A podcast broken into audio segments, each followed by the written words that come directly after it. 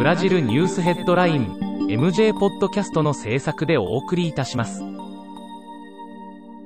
ブラジルニュースヘッドラインはブラジルの法事紙日経新聞の配信記事を音声で伝えるニュース番組です。ブラジルの社会、政治、経済に関する記事の見出しのみを抜粋してお伝えします。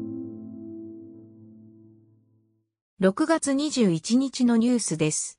19日、コロナ死者が50万人の大台に乗った。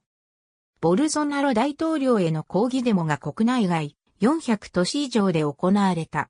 主催者によると、参加者は75万人に達したという。21日、6月9日に連邦直轄区で起きた一家4人殺害事件の犯人がゴイアス州に逃げ込み、数百人規模の警官が捜索を続けている。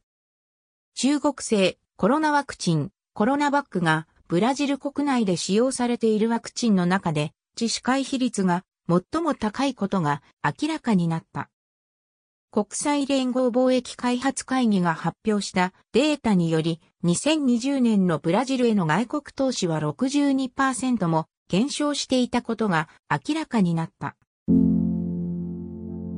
日経新聞サイトでは最新のブラジルニュースを平日毎日配信中。無料のメールマガジン、Twitter、Facebook、Instagram から更新情報をぜひお受け取りください。